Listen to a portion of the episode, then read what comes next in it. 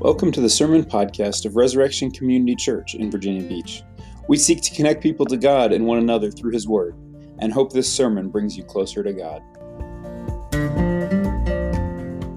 So now we'll turn to God's Word, Acts chapter 22, uh, verse 30, uh, which is the end of chapter, very end of chapter 22, mostly through the end of chapter 23.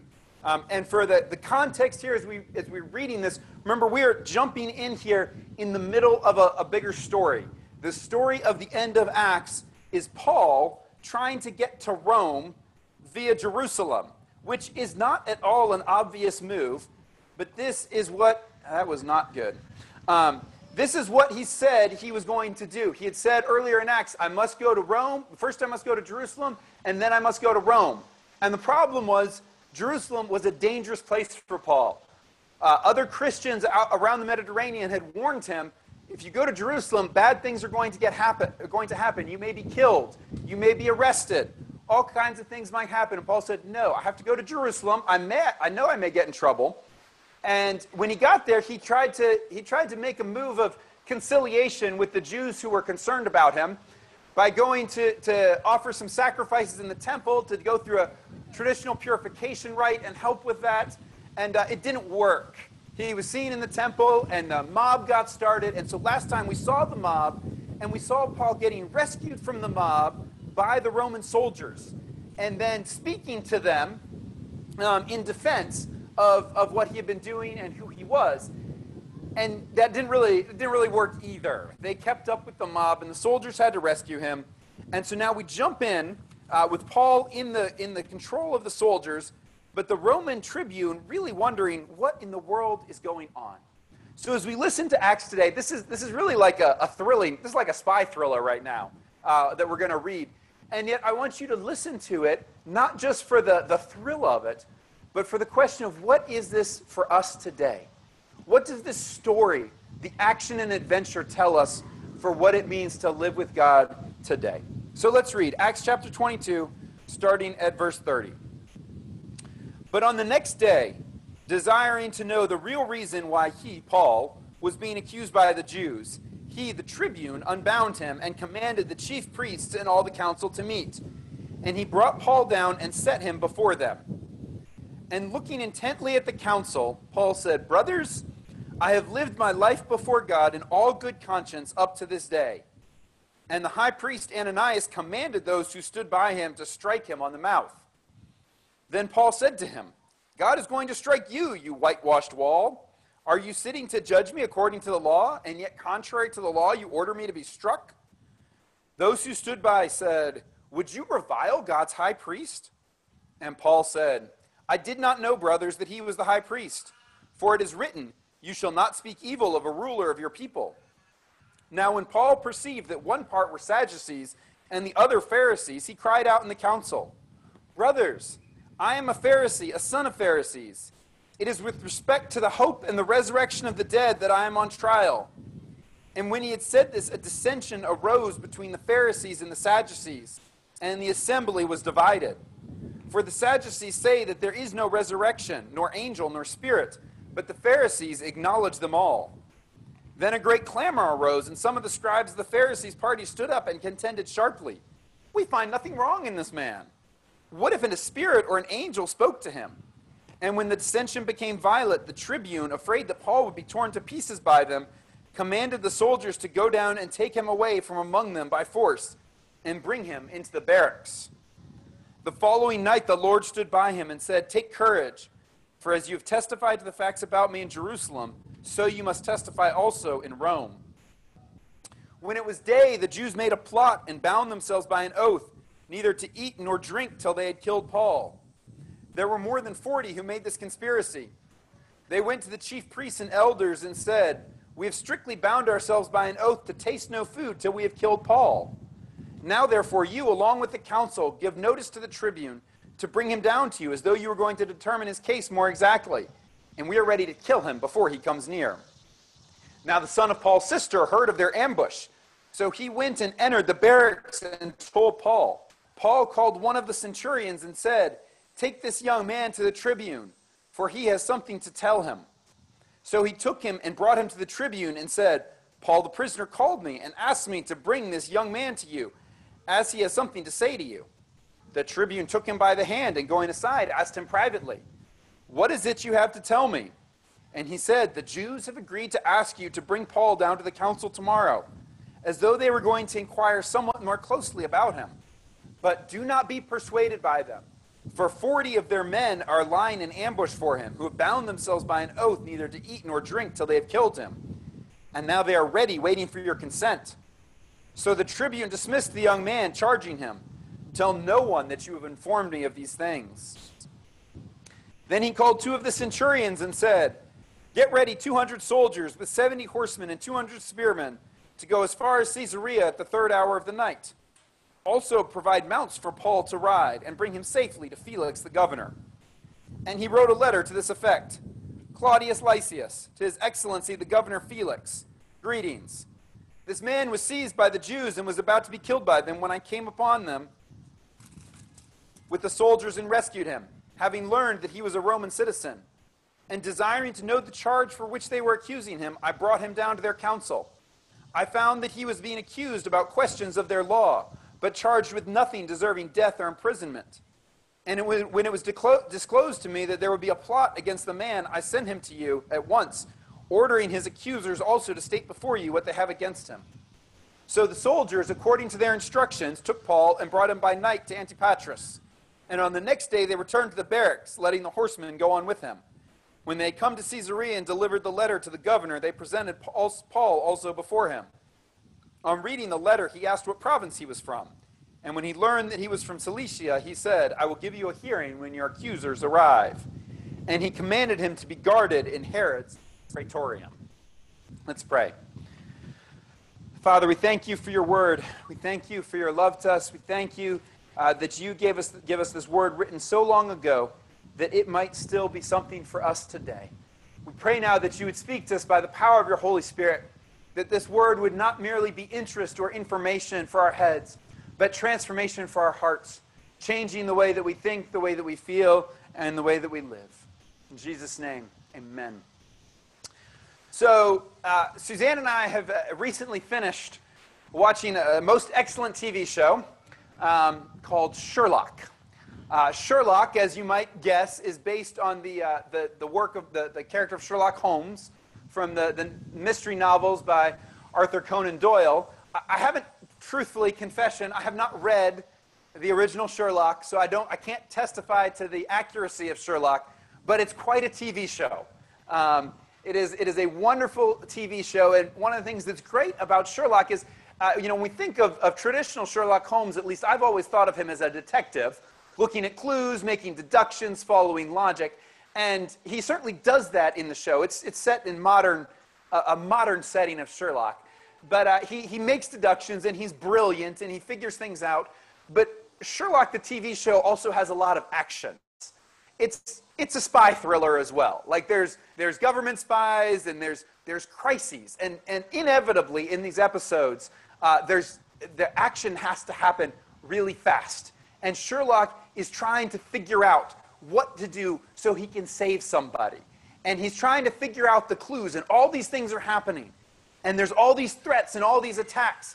But Sherlock is not so much a he's not so much an action fighting hero. He does fight a little bit, but mostly he's a he's a mental hero. And you see Sherlock's mind racing through all these possibilities, trying to figure out how all the pieces fit together so that he can save somebody. Somebody, there's going to be a bomb that's going to blow up, or somebody's going to be killed, or Something's going to happen, and Sherlock has to figure everything out to save them.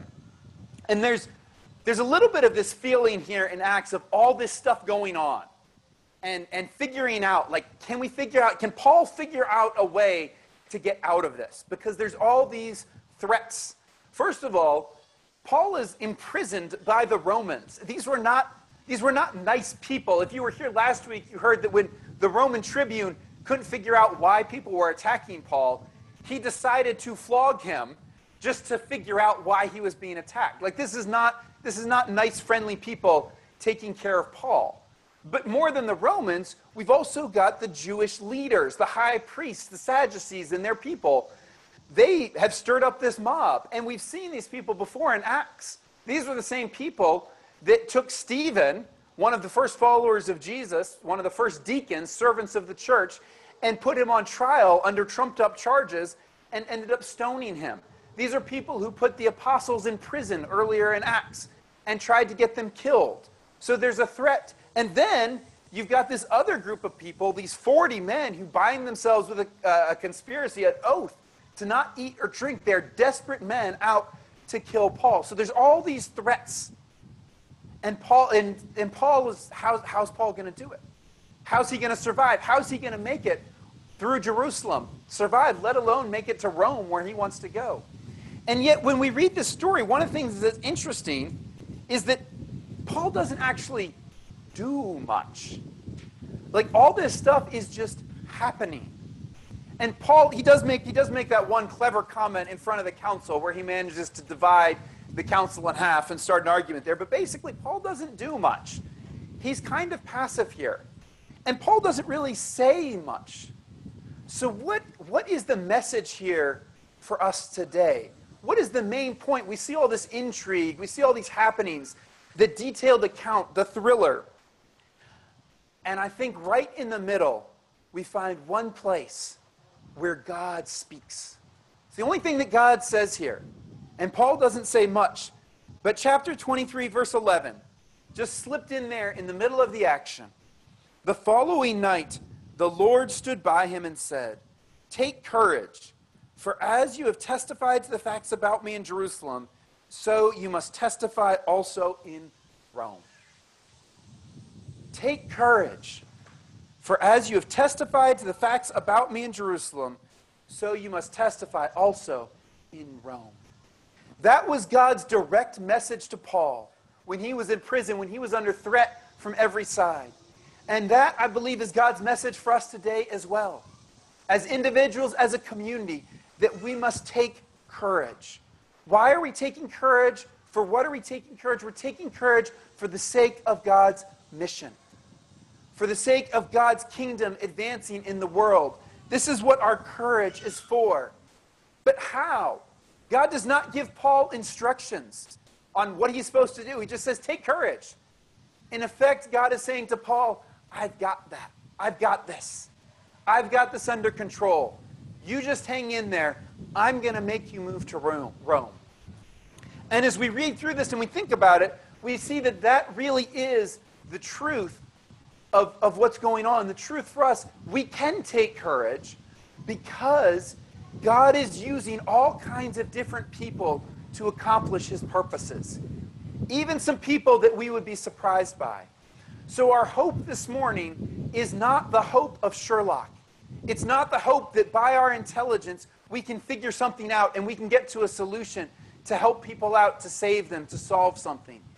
Instead, our hope is in the God who sees things far more than Sherlock ever could and has far more power than any of us have, but is working those pieces together to make something work out, to fit together the pieces of the puzzle to accomplish his purposes for us, his purposes for his church, his purposes for this world.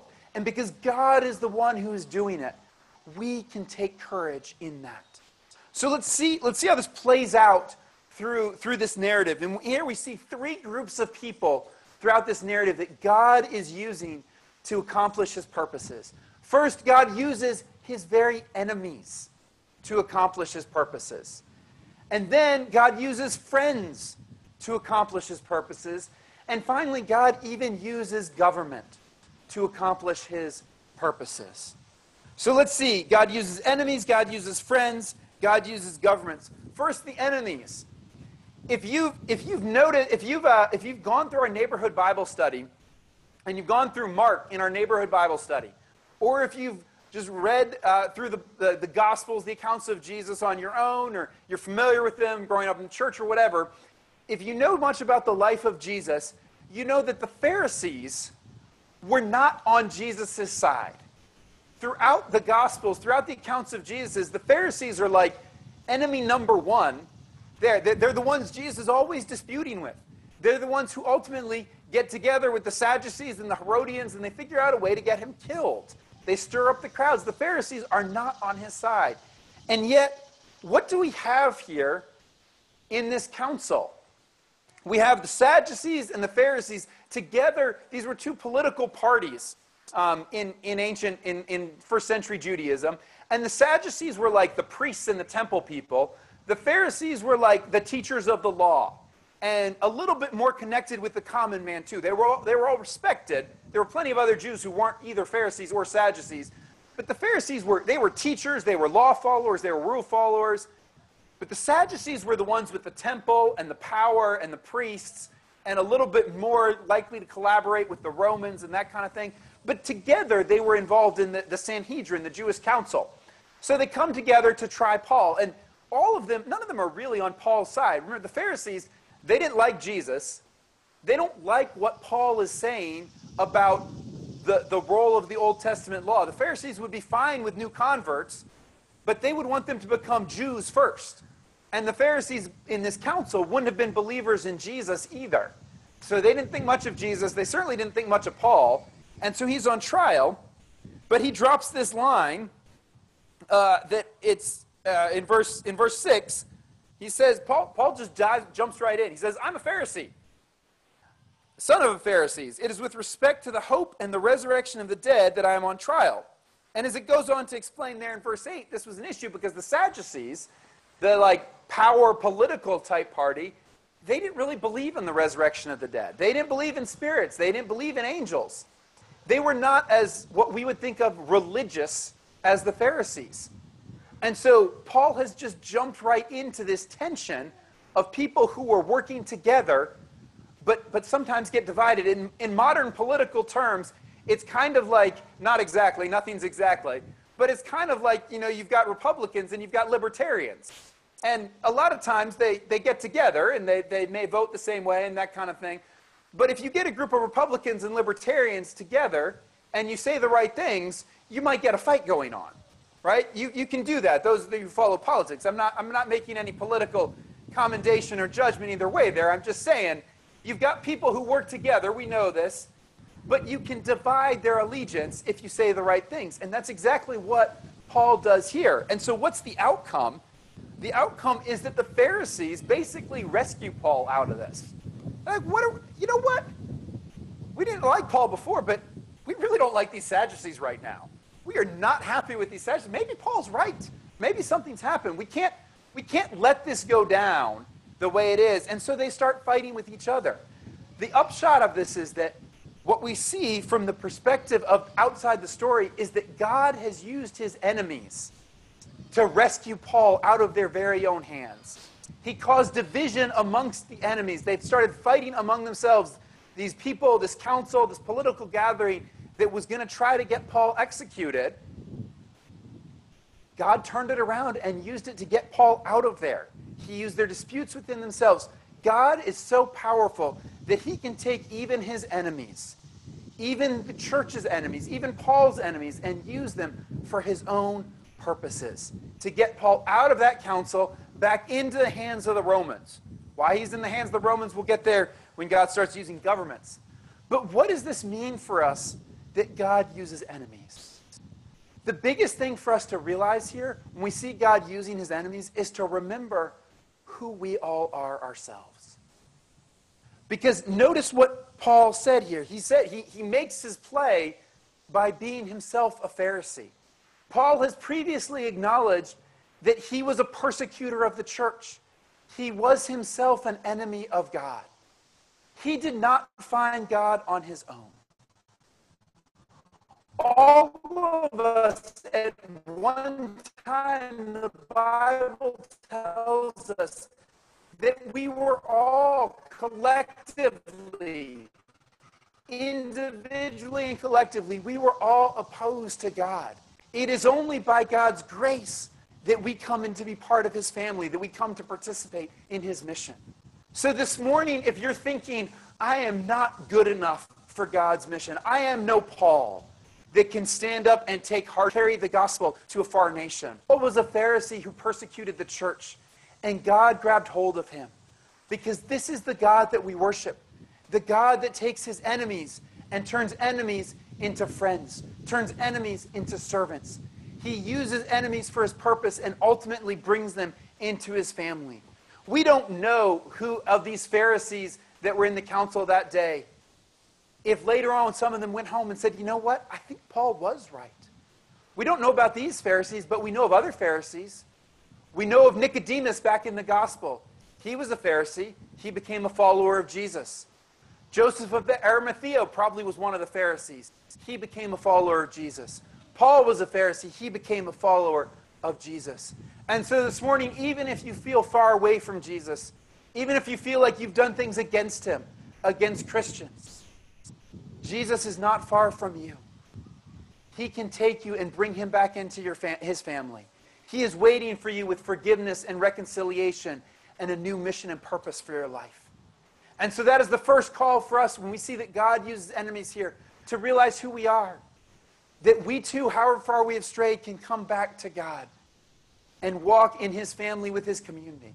It also affects the way we treat others who right now seem to be opposing God, opposing us, making our lives difficult. Whether we're talking in the big picture, countries, governments that are persecuting Christians in other places, that prevent them from meeting freely, that put them in prison, whether we're talking in a smaller level, people that just harass us and annoy us, people that make fun of our faith, people that aren't interested in what we're doing, that sometimes make it difficult to do the things that we want to do as Christians, big or small, whoever our enemies seem to be in the time.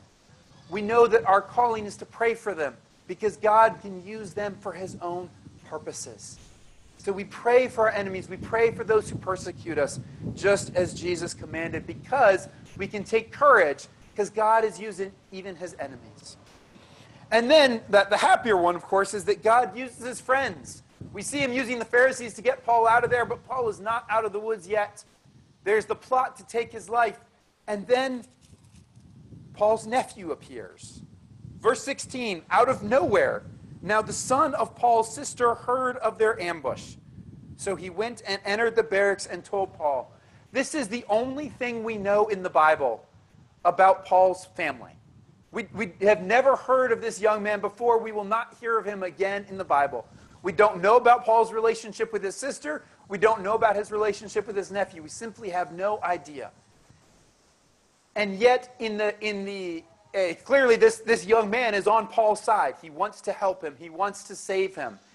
He, he goes into the Roman barracks to alert him to this plot. And so we see in the very lack of information about relationship, the only thing we can see is God's hand at work again. We see that as God is the one who put Paul's nephew in the right place to hear of the plot and then moved him to go and tell Paul and to tell the tribune and to be clear about what he had heard. That God has his people everywhere. And God is at work. So when we're feeling burdened, when we're feeling discouraged, when we don't know where how life is going, you know, we've talked about, I mentioned persecution in other countries, and we've got kind of the spy thriller going on. We talked about Sherlock and solving mysteries. Of course, in, in day-to-day life, most of us don't feel those things.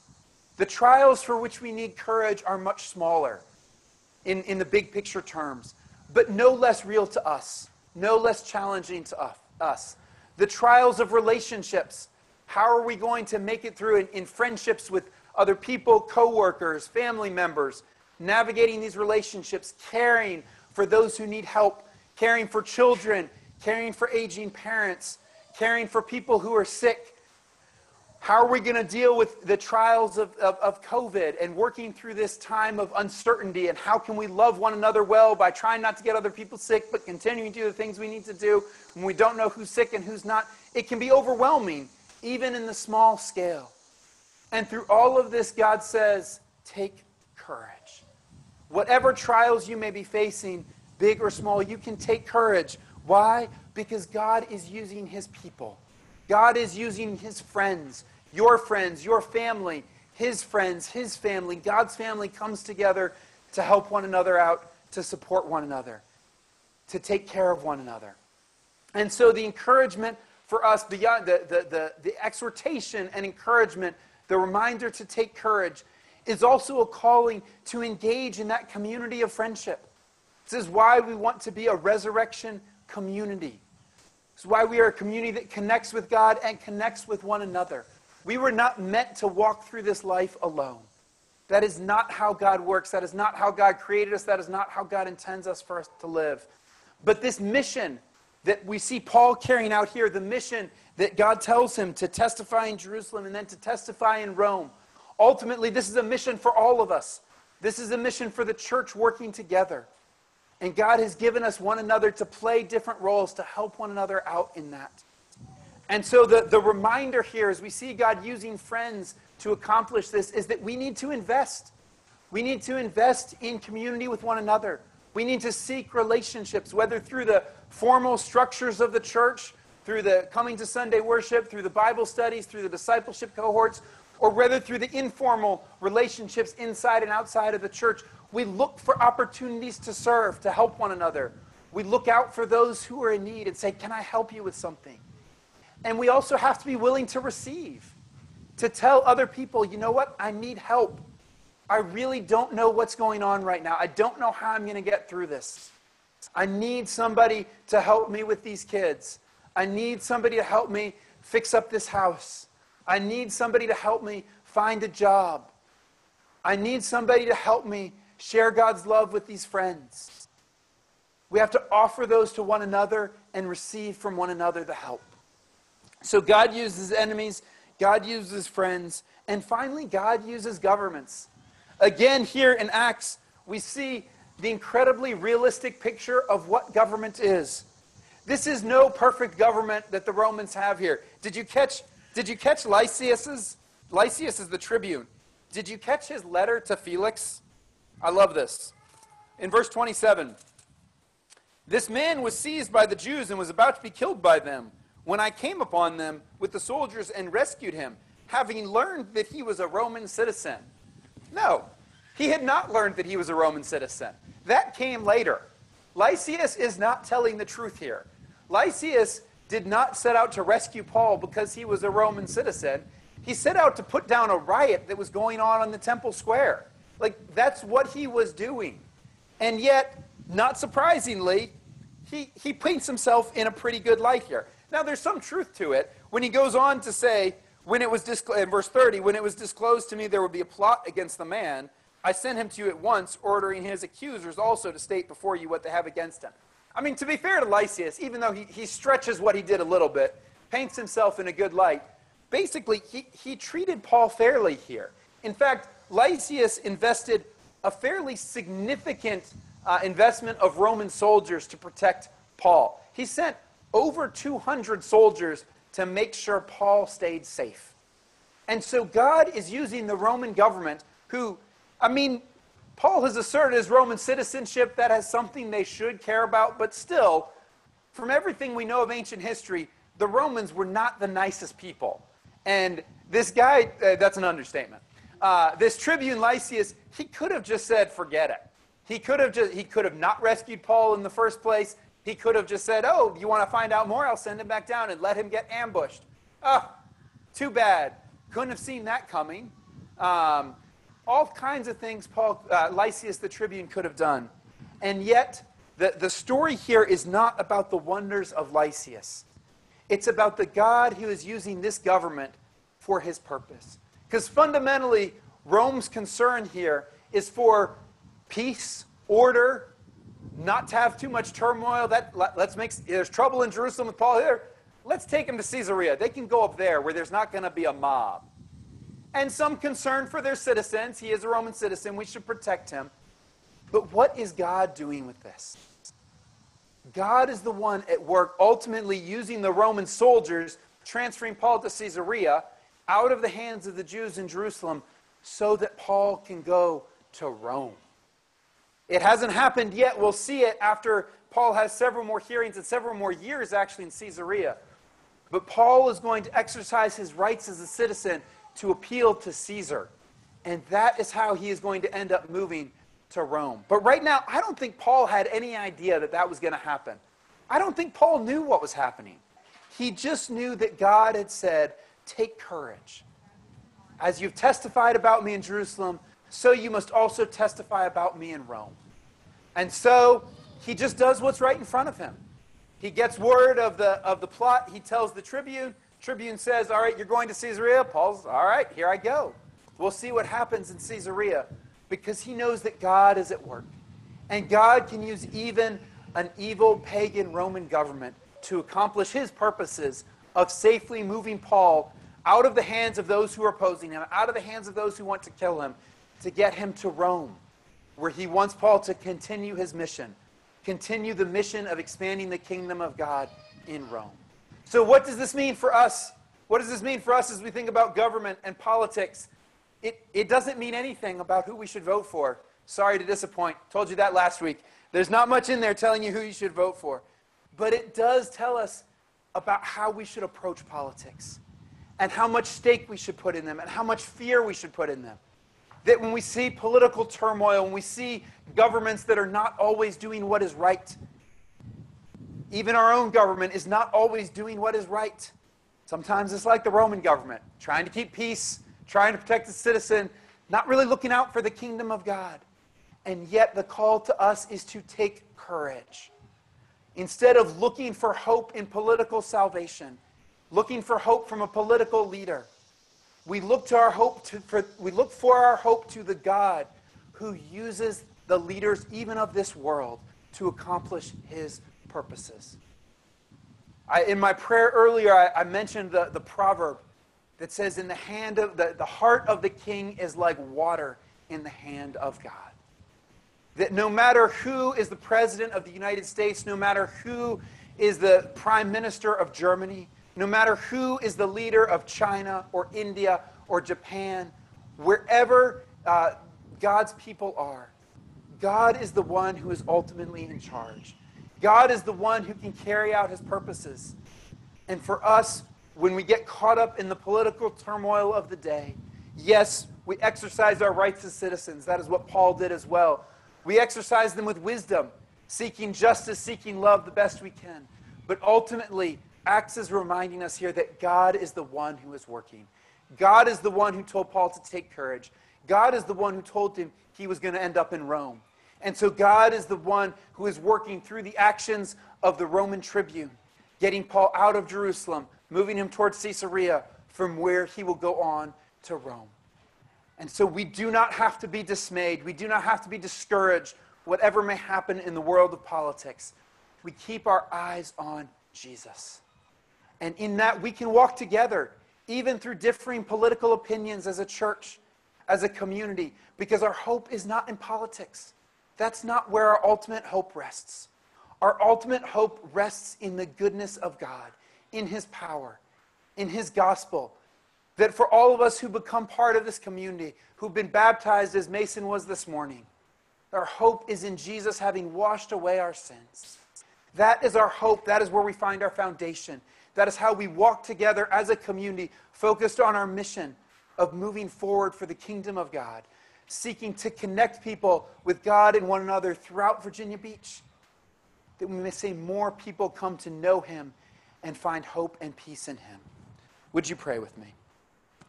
Father, we thank you for your word. We thank you for your love. We thank you that you are great over all the kings of this world, that you can use even the kings of this world for your own purposes.